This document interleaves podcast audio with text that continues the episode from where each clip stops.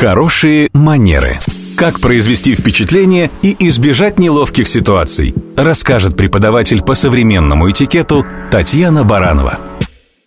Здравствуйте. Знакомо ли вам чувство растерянности, когда вот-вот предстоит познакомиться с уважаемым человеком, а вы не знаете, что и в какой момент говорить, и нужно ли при этом протягивать руку? На самом деле в процедуре представления нет ничего мудреного. Все, что нужно, лишь следовать некоторым правилам. Вот они. Помните, что при встрече в светской ситуации, то есть в ресторане, театре или даже на улице, первым представляют младшего по возрасту человека старшему. Мужчину представляют женщине, одного человека представляют группе людей. В рабочей обстановке деловой этикет предписывает представлять подчиненного руководителю или младшего по статусу старшему по статусу. Сотрудника всегда представляют клиенту. А в случае представления друг другу специалистов одного уровня представляют того, кто занимает пост менее продолжительное время, тому, кто здесь дольше работает. Если посредником в процедуре представления выступаете непосредственно вы, то кроме собственно имен людей, не забудьте еще добавить о них пару слов. Например, назвать сферу деятельности представляемых или какой-нибудь значимый факт из их биографии. Такая дополнительная информация может стать отличным поводом для начала светской беседы. Допустим, Иван Сергеевич, познакомьтесь, пожалуйста, это Ольга Владимировна, заслуженная артистка России. И если Ольга Владимировна не будет возражать, то светская беседа запросто может начаться с выражения признания ее заслуг Иваном Сергеевичем. Только с первого взгляда кажется, что люди и сами прекрасно познакомятся. На самом деле процесс представления – это целое искусство. Это и есть хорошие манеры. Хорошие манеры. Хорошие манеры.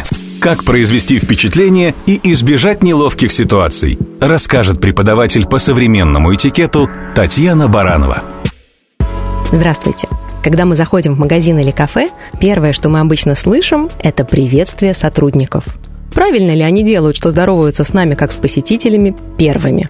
Да, абсолютно верно. А в каких еще ситуациях важна очередность приветствия? Давайте разбираться.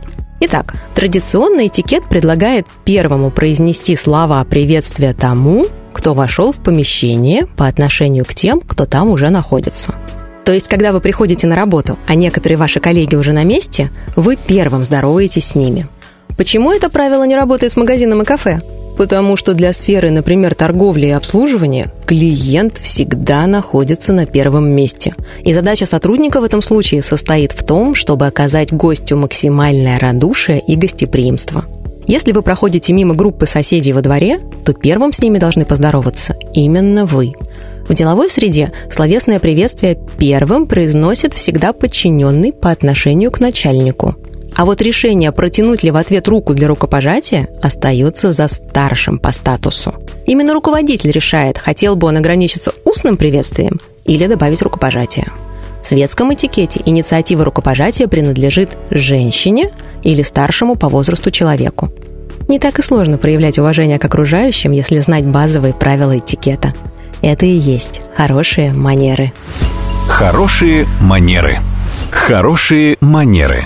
Как произвести впечатление и избежать неловких ситуаций, расскажет преподаватель по современному этикету Татьяна Баранова. Здравствуйте. Сегодня в кафе мой взгляд остановился на прелестной барышне в воздушном платье и на каблучках. Однако обаятельная и мила для стороннего наблюдателя она была только до того момента, пока не села за столик. Развалившись в кресле, дама высоко закинула одну ногу на вторую и принялась изучать недра своего смартфона очень внимательным образом.